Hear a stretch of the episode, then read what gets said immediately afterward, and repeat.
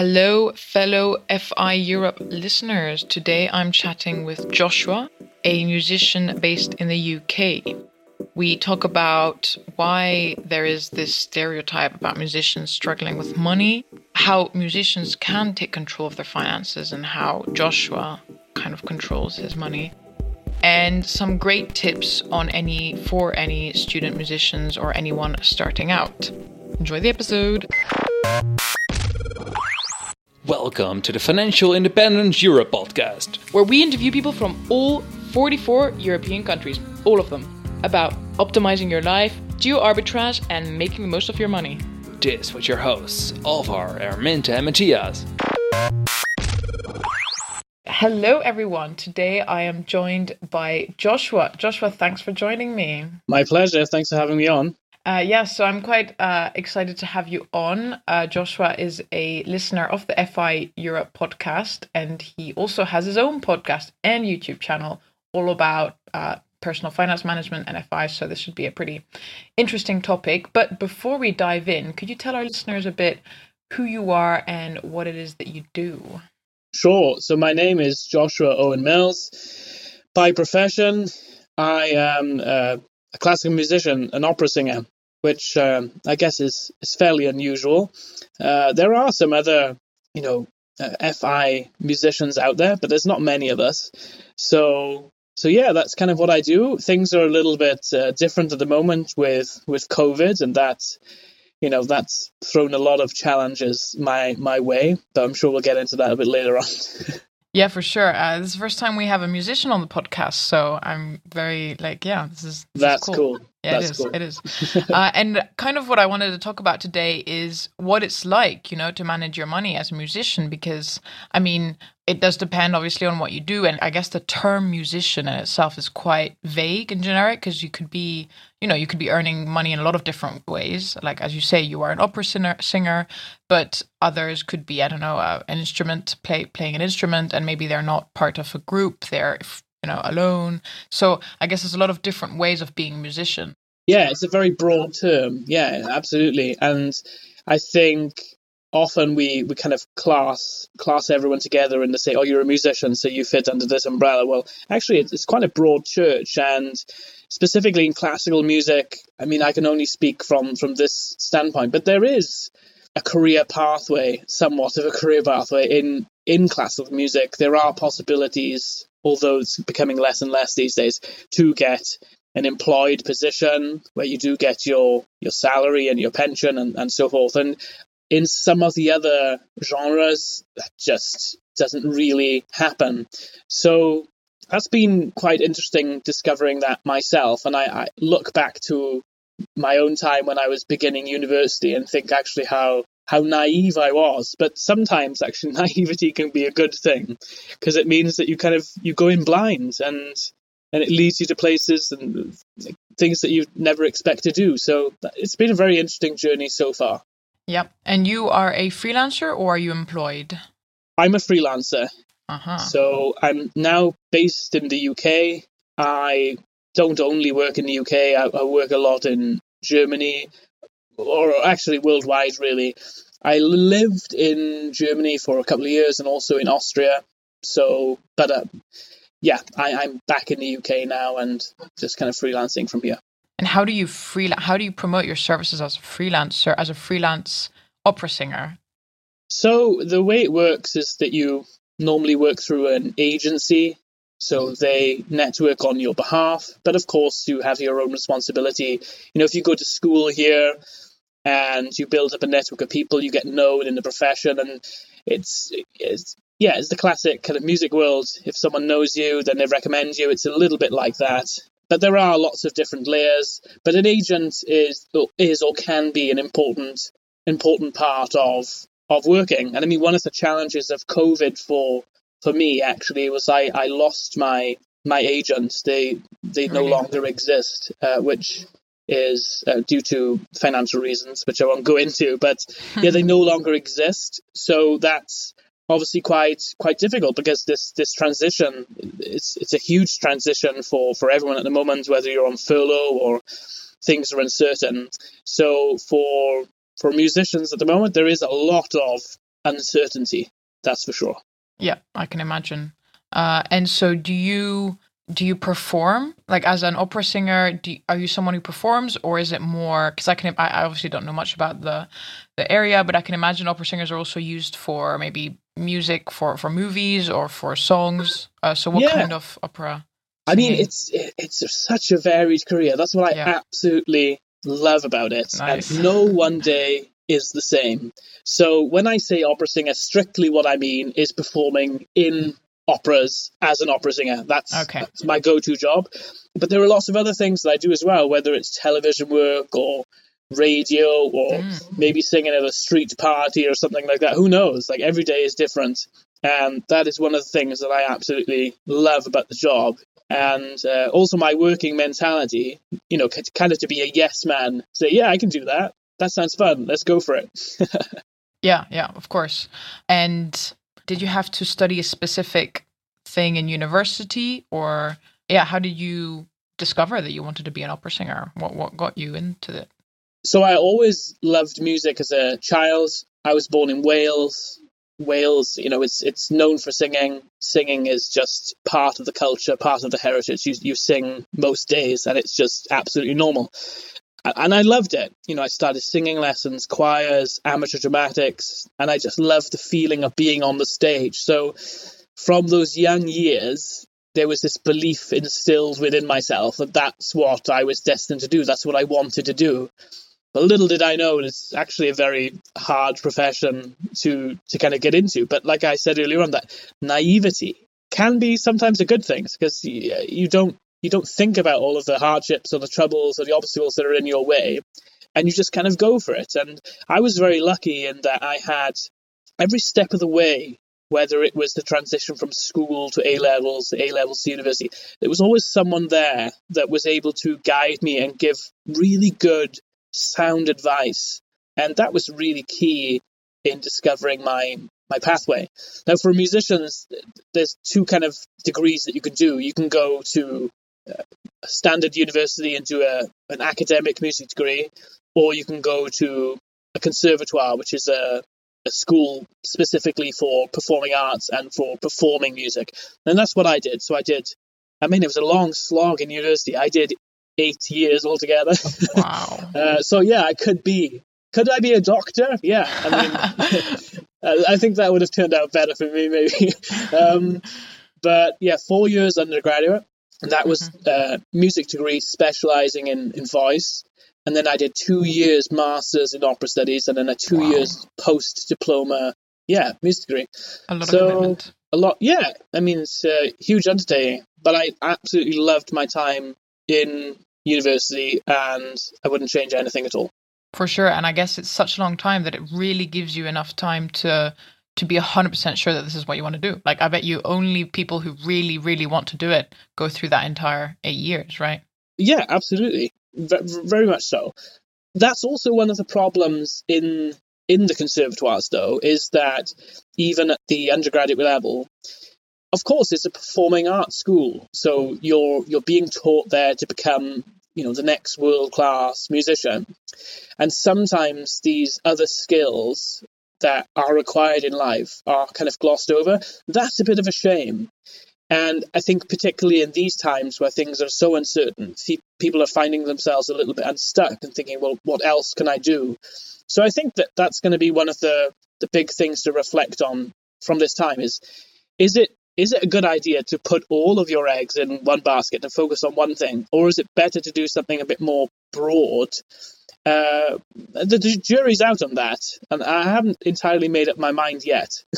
Yeah, for sure. And this leads on kind of to what I really wanted to talk about today, which is how do you manage your money as a musician? Like most of us, you know, we, we're not taught how to manage money in university, in schools.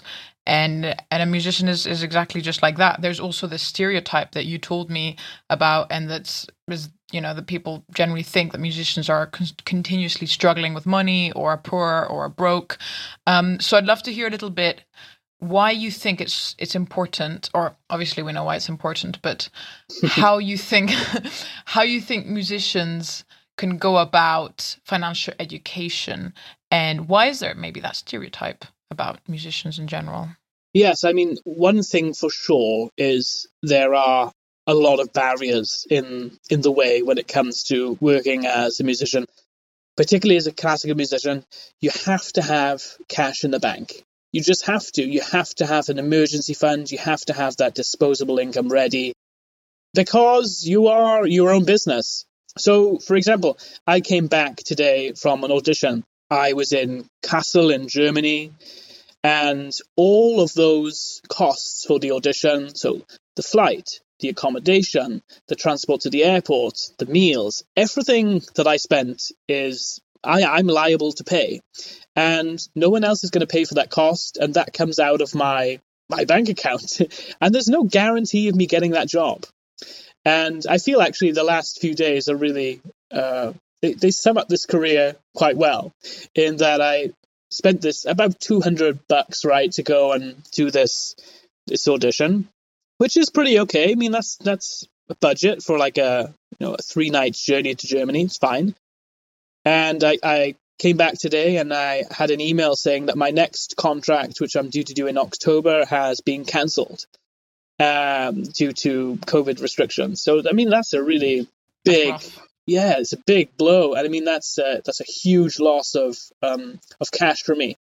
So the, the lesson is is that there's so much, so many things that are unpredictable that you have to have a strategy. If you're going to make this work, you have to have a plan. you just have to, and that side of things isn't discussed as much in the performing arts world as maybe it needs to be. And that's why I kind of thought, well, why not start this channel? No one feels comfortable. Musicians don't like talking about money. Why not start talking about it a little bit and, and talking about the difficult things, talking about the things that are going well? And yeah, you, you're absolutely right in that there is the stereotype that you know all musicians are impoverished, and in some cases that is true. There are musicians that you know like they every gig is their you know, they're, they're relying on that and they just work kind of gig to gig.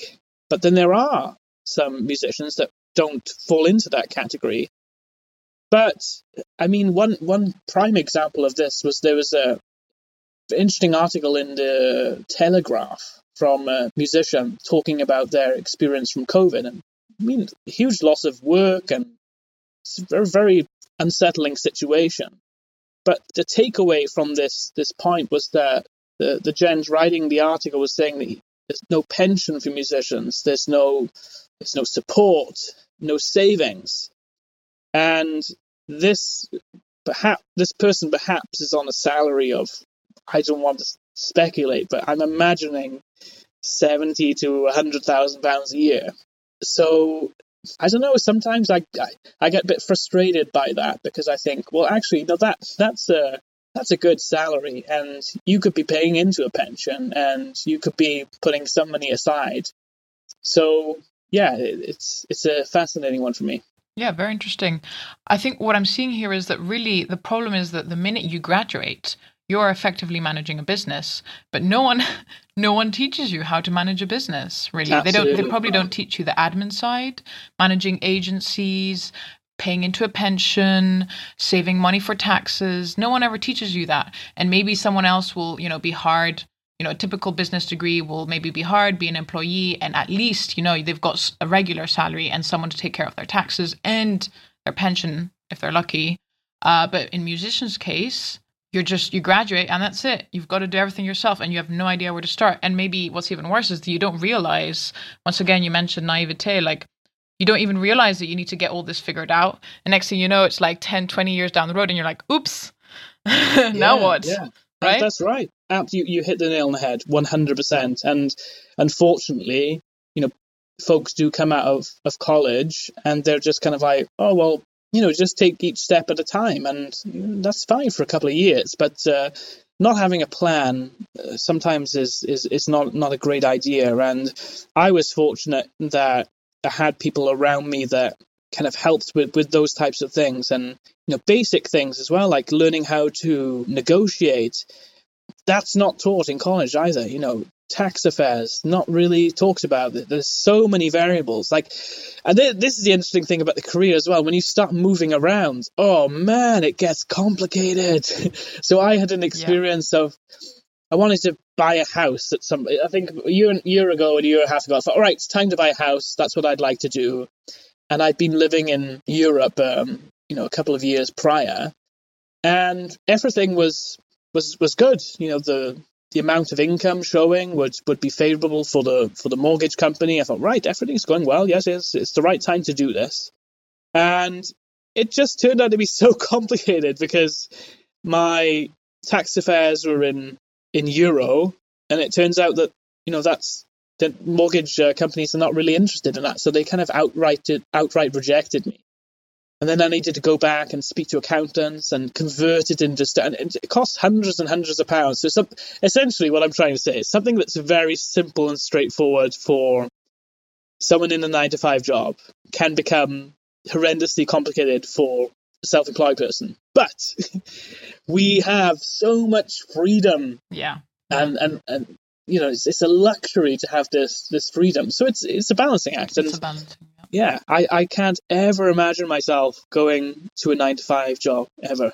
Yeah, well, it, it's pretty much what you're describing. It's the same for self-employed freelancers. Whether I mean, not musicians, not just musicians, I guess, like anyone who's self-employed in general. So that's including me.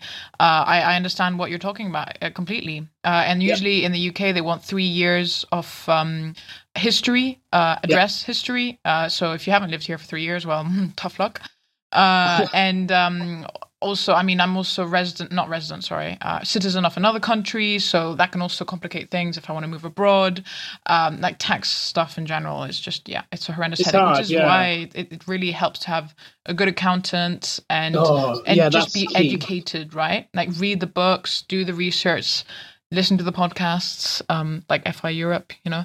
Uh, uh, yeah, of course, of course, yeah, absolutely key. Getting a good accountant. I mean, uh, yeah. that that I had uh, I had an accountant that I, that I felt was good, and it, it would have been a very simple step for for this accountant to tell me, right, you're going to Germany. If you want to buy a house in the UK in a, in a few years' time, just uh, don't worry about double taxation just make sure you're declaring in both countries and, and get on with it. But I didn't do that, and it you know I shot myself in the foot by by not kind of seeking really good advice. But hopefully, with this knowledge that you've now gained, you can hopefully educate. Maybe I guess that's what you're trying to do with the art of saving money. Uh, educate younger musicians so they don't make the same mistake. Right? Yeah, that's right. Absolutely. And um, the art of money saving, you know, it's a platform in which you can you can talk about anything you want on these on these podcasts, and yeah, it's an opportunity to to to help people and to hopefully, you know, you, when you talk about your mistakes, you give people an opportunity to to listen, and then maybe they won't make the, the same mistakes as you do. Who knows? Sure. So we mentioned a few, uh, like of the issues, or, or maybe mm, financial issues that musicians struggle with. What what are a few others? So we've mentioned unstable income, you know, tax residency, paying for things out of pocket, having a good accountant? What are a few other things you'd say that are essential when it comes to financial education as a musician? It's you don't want to tar everyone with the same brush, but sure. there is that that feeling that freelancers like to wing it a little bit. so one of the things that I I learned from someone a couple of years ago, and I, I like this thought, is that when you as a freelancer, when you get your paycheck, you have to realize that's not your own. So you have to pay your first of all, your tax. You have to withhold 20% of that for the tax. And there's all of the other responsibilities that come with that as well. So, you know, business costs, living costs, rent, whatever it is. Eh, but some, I am jealous sometimes of the of the nine to five. You know, your taxes deducted straight away, and you get that regularity. And that was something that I had to learn, and I, I winged it in my early twenties. I winged it, and I got I don't know whether it was lucky or just kind of good good good people around me, good advice that instinctively I happened to save. But I could have been a lot more stringent than I was. But it, it did work out well in, in, in the end. But oh, this is what I wanted to say actually. One of the interesting things I remember in one of your other podcasts, what you mentioned was your own vision of your of your life or what you hope for. And you spoke about the the kind of corporate world and how you know when you when you're 30 you're not going to be doing what you are when you're when you're 40 or you're 50 and by your 40s and 50s you're arguably you know at the peak of your career and earning the earning the big bucks or bigger bucks than you, you are when you're in your 20s. But the weird thing about being a freelancer is it's not at all the same. so I've made some really, really excellent steps forward in in my 20s. And I don't know whether I'll be able to repeat that in my 30s or in my 40s. And so it's very different to lots of the other FI podcasts that I listen to because there's so much emphasis put on getting out of your job as, as quickly as you can, to do what you love. I already love what I do, and I have since I graduated. So I don't want that to change. I just want to continue being able to do that and to make money from that. But whether or not I'll be able to continue to make money out of that, who knows? I mean, it's it's a free for all, and it comes back to also my my mentality is is quite different, I think, from some of my uh, fellow FI pursuers, in that I like to think more about. I, I know that I already have a, a portfolio in the bank or, or in the in the stocks and, and uh, stock market, and I'm just just ready to kind of let that grow and let that do its work. And in the meantime, if I don't add to that, then that's kind of okay. And if I'm able to retire at 55, I just kind of leave that portfolio do its work. So there is a difference in mentality there. Wow, that yeah. said, mm-hmm. COVID came along and it's kind of changed things up a little bit. yeah.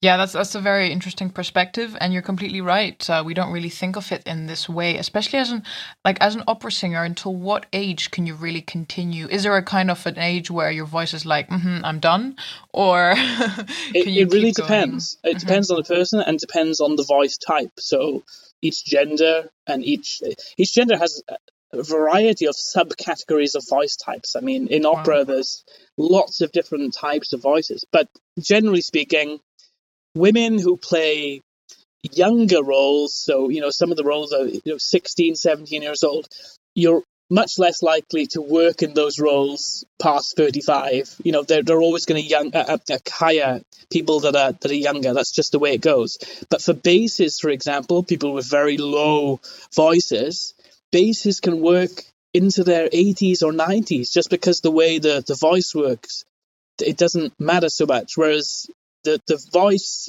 for someone that's supposed to be 15 or 16 it needs to sound youthful and that's the way they, they kind of cast it. So it's it's really variable and there's no hard and fast rules there. True. And so what are you? I'm a tenor. Nice so okay. yeah tenors there are a lot of lot of stereotypes when it comes to tenors and one of them is well i gotta say this on an fi podcast is tenors earn the big bucks. Really? They, they always get paid the most apparently yeah. Good to know. Yeah guess yeah. it helps you get to fi maybe yeah. So going back onto this whole not exactly that your career is going to be cut short it's more that as you said you don't really know if you will be earning or, or getting to your peak at the age of 40 or 50. Do you think that because of this, musicians maybe should strive to reach FI as soon as possible just so that they never have to rely on money when later on they don't have to worry about it? Or, or how exactly do you feel? What, yeah, you said it's a balancing act, but how exactly do you think musicians should approach the whole financial independence aspect? I know lots of musicians that do lots of things, whether it's teaching or a bar job and, and lots of different things. And I think credit credit to them, that's amazing. In in the opera world, I can't help but feel that that is absolutely discouraged there and and that's that's not the right attitude to have at all because there is this attitude that anything that you do outside of what you've been trained to do is seen as well that's not very good is it? That's not that's not opera singing. That's not working with what you're trained at. And I, I definitely fallen into that trap of thinking that way. And what i'm very thankful for from covid if there's anything to be thankful for is that i've been really challenged by that. And i've been thinking right well what are other things that i can do? Uh, do i have any transferable skills? How can i make money? And you know overnight my diary got cancelled for like the next eight months or something. So I lost all of my income. And I had to think, well, how, how am I going to make income in the time being? And I came up with lots of ideas. And the thing that I've learned is to actually to to go for them, to pursue them, to see where it leads in a way that complements what I do as a musician. And that's that's absolutely fine. More credit to you. And that's what I've definitely taken away from the um, FI community is this positivity that there's that it's good good to use your skills good to reach out good to try something new and you know keep challenging yourself rather than trying to say well i only do this one thing and that's that's what i do and anything else other than that is is a failure. Well no like i've tried lots of things over the last 3 months and some of them i could develop into you know a bigger business model whether or not i will uh, who knows but it's it's just interesting that that's something that's discouraged quite a lot in the profession diversifying your income right at the end of the day yeah. that's what it is that's right. Definitely. You, would you mind sharing a little bit of like some of these projects that maybe you've tried and tested over Definitely. the past few months? So I, I had to sit down and think, right, what what can I do? what can I do that other people can't? What comes easily to me? And there were a number of things that I tried. Most successful things have been confidence and public speaking coaching. So mainly working with clients that are either very shy or people working in a corporate setting that want to learn how to be more direct, more assertive in the way that they deal with colleagues or that they present information in front of colleagues. It's been super interesting. And of course, for me, you know, when you when you spend your life being on the stage, you tend to learn these things. And also I, I used to be extremely shy myself. So I really enjoy speaking with these people that have kind of overcome something uh, and are trying to better themselves. Other things include accountability coaching. That's been a very interesting one. People not kind of being able to work in COVID, you know, not not setting them, setting themselves goals and not being able to figure things out or stick to what they had planned. So yeah, helping people along the way, motivating them, thinking about how best to help them. That's been very interesting. And one very unusual one it's probably my favorite. I mean, this is probably the most American idea ever, but I thought I went on Fiverr and I did a little bit of a search and I thought, right, I can sing happy birthday for your for your special occasion. You know, it's been brilliant because thinking about you know, from a business perspective, the confidence coaching accountability is super super interesting and i love it but it's very time dense it takes a lot of your yeah. time you know you can pop out a happy birthday quite easily and you get paid much more so and and people really enjoy it. So I, I i like that a lot. It's been really fun recording happy birthdays. I even had one on my vacation a couple of weeks ago and i said to my girlfriend i said i just got an order for a happy birthday. Do you mind if i do it? And it was 20 $25 i mean wow. I, i'm okay with that I love the I love the creativity. That's it. I mean, uh, that's exactly how I started too. I just went, you know, you go on Fiverr and you see the crazy stuff that people will buy, uh, and you're like, well, I can offer a service like that, and um, there you go. Definitely, definitely. So I like the mentality, the hustle, not the hustle, but like the creativity. You have to be creative. Yeah, you got to put yourself out there to do yeah. to do something, right? And you know, some of my colleagues, maybe they say, well, that's, you know, that's not the right thing to do. Are you, are you mm-hmm. devaluing your service? Are you, you shouldn't be doing, well, no. I mean, I, my, my whole diary got wiped out. Why shouldn't I earn money from, from a side hustle? No, absolutely. Go for it. I say. What are they doing instead then? Well, yeah, that's, a, I mean, some people, this is an interesting question. For the musician profession, some people have maybe crawled into a hole and other people have really come up with these fantastic, innovative ideas. You know, some of my colleagues at new baking business, cookie business. There's one one woman that started her own YouTube channel combining exercise classes for children and singing, for example. I mean, it's really niche, wow. but absolutely fantastic. Really creative ideas. Great to see. It's those that adapt that will thrive, right? At the end of the day. That's so, right. One hundred percent. Great. So I'd love to hear a bit about how you personally manage your finances as a freelancer musician. So when when exactly I don't know how you typically manage it, but you probably, you know, receive your income and then you set aside some for savings.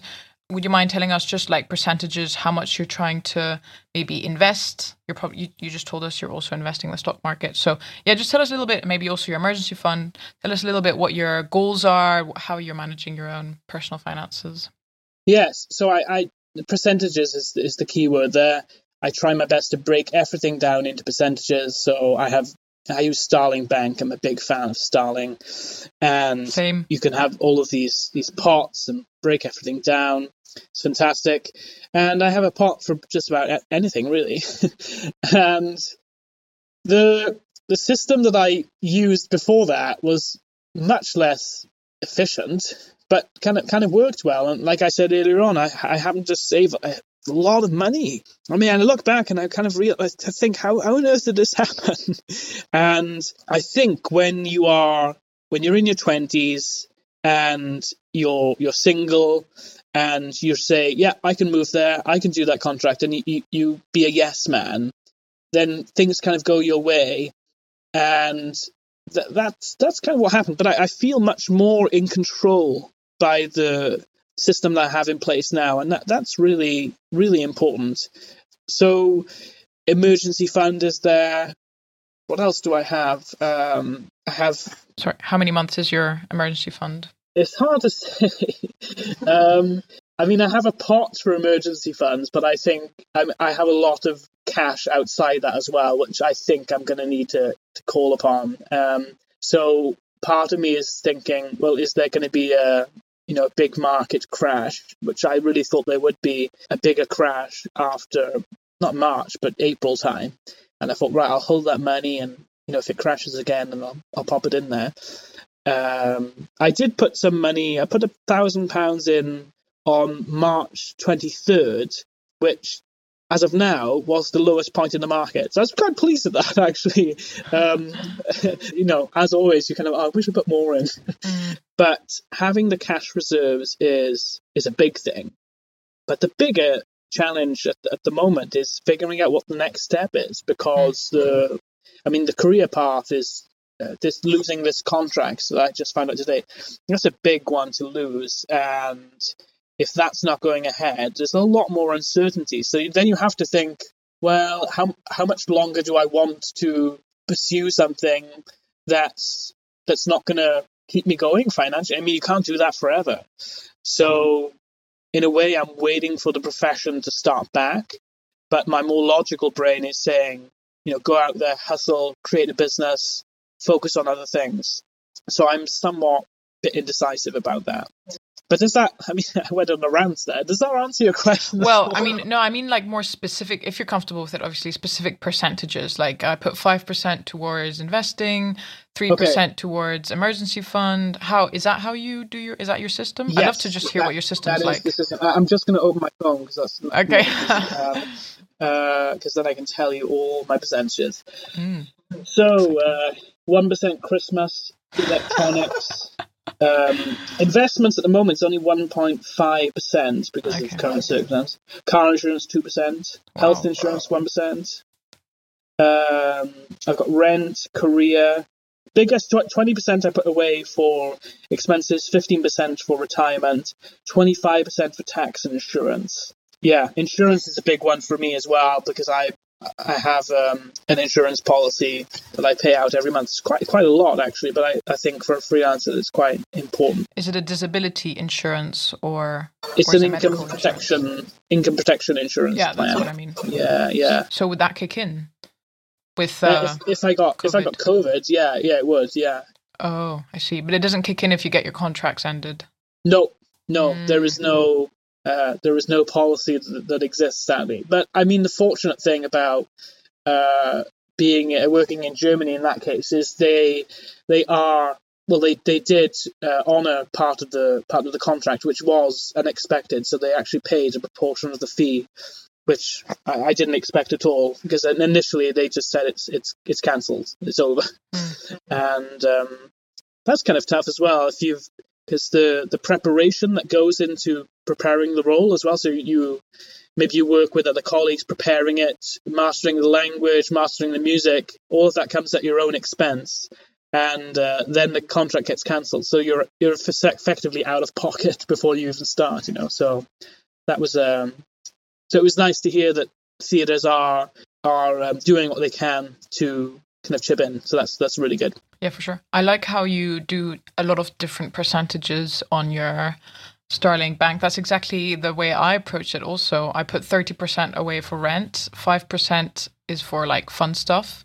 Uh, I'm I'm wanting to buy some AirPods, but I'm like, okay, I'm just gonna wait till the five percent accumulates and then I'll buy them. Um, Ooh, like and, that, like that. Yeah, exactly. Uh, and then uh, what else do I have? Oh yeah, obviously savings, which is I try like thirty percent, uh, and then the middle, like the the one that where all the bills go out and everything. That's like the operating, like that just stays in there. But I also, I don't know if you've ever tried this, um, and it might be useful to any of our listeners. I hope so. uh, but I recently read this book called Profit First, really interesting.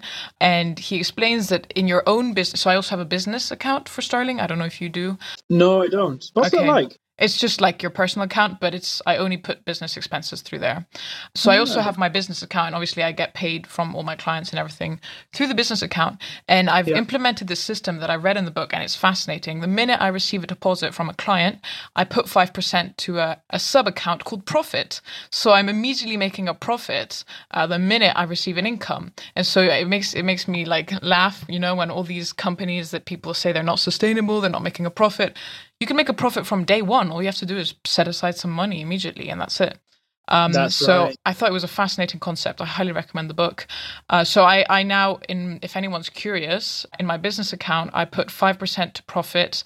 Trying to remember now, five percent to profit, twenty-five percent taxes, ten percent operating expenses, and sixty percent owner's compensation, which is pretty much what I pay myself. Brilliant. And then, yeah, and then once I receive that in my own account, then it splits again. So it's just like percentages are key, as you just said. Uh, and then Absolutely. every quarter, I pay myself half of what's in the profit account. So I'm essentially paying myself a bonus. Pretty cool. I like that. Feel really quite like corporate. That. Feel quite yeah. adult, right? Absolutely. But I mean, there's there is so much power in in taking that responsibility, and every time I get paid, as soon as that comes in, I divide it all up and mm-hmm. it goes into the pot. And what's great about percentages, I mean, it's the same with any budget, is, and I mean, COVID has been a great example of this, is, you know, my, my funds are going down because I'm not working as much. Mm-hmm. And when you when you see that in a particular part, you know, well, that's getting a bit, that's getting lower. That's getting a bit lower. and, you know, if it's all in one part, in one, one, one, space. You don't really feel mm. as informed. And so what I love about the percentages is is you start to realize where you're at. Exactly. My Christmas fund, for example, it's got like thirty pounds in it, and I'm like, well, Christmas might be a bit tight this year if I don't, you know, pull my finger mm. out and get mm. get going. So I, I, I like that. Yeah, I think percentages are so powerful. And it also immediately, like in the past, if I wanted to buy something, which is maybe a little larger, like maybe a trip or something, I'm like, can I afford it? I'm not very sure because, as you just said, everything is just in one space and rent is due soon, some bills are due soon. So I'm not really sure if I can afford it. I probably can, but maybe not. Now, with percentages, just one glance, you just look at it in one second, you immediately know if you can afford it. So it's incredibly powerful. yeah, and particularly for me, one of the, the biggest mind blowing things for that was was charitable giving. You know, always for for me that was a real sense of struggle. And I'm a I'm a Christian. So my my faith is a big part of my life, and that was something that always I struggled with. You know, this I knew that you know it's important to be generous, but somehow I had this kind of all consuming, I got to keep all of my money to myself mm-hmm. mentality, which I think some people in the in the fire community do fall into. You know, it's penny sure, pinching sure, stuff. Yes. And that, for me, is something that I've moved away from. And the great thing about percentages, you know, if, if there's money in that charity part, and there's someone in need or there's something I want to want to give to, then away it goes. And I love that that freedom that it, that I'm able that's in the pot. That's what it's there for. It's doing its job, and it's it's a reminder for me. You know that doesn't make it easy, because sometimes it feels counterintuitive to me to to be that generous. But once it's in the pot, out it goes, and and and there it is. And I mean, I've I've learned so much from my my girlfriend from that because she's has such an outrageously generous spirit, and uh, it's it's been amazing to to learn from her about how how generous she is. Really, yeah. Wow. Yeah. Well, honestly, we could talk about this for a long time, uh, but let's um, wrap it up with our final questions. If people want to find out about you, learn more about you, where can they find you online? So my channel is called The Art of Money Saving, and you can find me on on Instagram at The Art of Money Saving. I'm also on on YouTube or theartofmoneysaving.com. Yeah, I, I mean that that's pretty much much it. I think I'm almost everywhere. nice. We'll, we'll add those in the show notes. Uh, our second question is What is one resource not well known that you might recommend to others? It could be a blog, a podcast, a book, anything. You know, I knew you were going to ask because I'm an avid listener, yeah. and I I always look forward to this this segment in mm-hmm. the podcast. Like, well, what can I learn? What what resource don't I know about? And the fact that you say unknown makes it all the more difficult and interesting. Uh, yeah, it does. It does. It does. But there is a gentleman called Ollie Rosser who I did a podcast episode with myself on, on, on my podcast, and I had a really fruitful conversation with him. I met him because he did a review video on YouTube of Moneybox, and I, I loved his style. I loved what he had to say about Moneybox. And he's also Welsh. So I reached out to him and, and we, we did a podcast and we had a chat. And he's got some really fantastic insights into into finances. And I was really encouraged by by what he has to say. And you know, I think that's the great thing about the FI community is when you meet more people around you that you know feel the same way and, and are kind of on the same journey as you, you you know, it's it's good to surround yourself by more people like that. Like-minded people. Yep. That's right. That's why we love the Facebook groups and the meetups. It's it's really to do that, to meet people who who have a similar mindset. So great. That's Thank right. you for that. We'll add it in the show notes. We'll add his link in the show notes too. And our last question, which you probably are expecting also. what is your number one actionable tip for someone to get started on the path to FI? And I'm going to add as a musician. Ooh, get started, people. I had a I had a lovely message from a good friend of mine who was a musician yesterday, and she said you should do a video about whether musicians should start paying into a pension. I was like, whether? I mean, of course they should. Get started. and I mean, it, it, that's always the thing that it's always, oh, I'll start next week. Mm-hmm. I'll do it then. And this is advice for myself right now with all of those side hustles idea, uh, ideas. You know get started be proactive and you know you can do you can do a lot when you when you get your head down and use your time productively. That's another big thing that i learned from the accountability partnership for example that side hustle is using your time efficiently. Man that is that's a skill. And the more you can get that right the more you'll you'll you'll benefit nice i like it great way to end the episode well joshua it's been a great pleasure to have you on the podcast Thank My you pleasure. for your time. Thanks. Thank you very much for having me on. I love this podcast. Thank you. Hey Matthias, do you think there are not enough financial independence Facebook groups yet? Yes, there's definitely a shortage in financial independence Facebook groups. That's why we want to create another one. And the real reason is that we want to get some feedback on our episodes, to have a conversation with our listeners, um, to follow on the topics. And you might also have some questions around our content. Gotcha. And also, we've been talking with more of you guys at meetups, on Reddit, in Facebook groups. The FI Europe retreat, obviously, we organized. And this is in the end the main reason why we started the whole podcast project to talk to guys like you, uh, learn more from you, case studies, answer questions, and like hopefully all grow and learn from that together in the end and become stronger, smarter, and hopefully also richer people. So, you know, Matthias, say I'm interested in this. Where do I find this Facebook group? Yeah, just go to your Facebook app and type in FI Europe podcast or just click in our show notes. There's a link for the Facebook group or go to our website. There's also a link. So, yeah, just type in FI Europe podcast. See you in the group. Thank you guys for listening to this episode. We hope you learned something new and enjoyed the show. You can support us by doing this subscribing through your favorite podcast program and leaving us a review following us on Instagram and Twitter at Financial Independence Europe. Sending us an email with questions and feedback. We would love to hear from you. All the mentioned articles, books, and cool resources can be found in the show notes at financial-independence.eu. Thank you for listening and see you next time.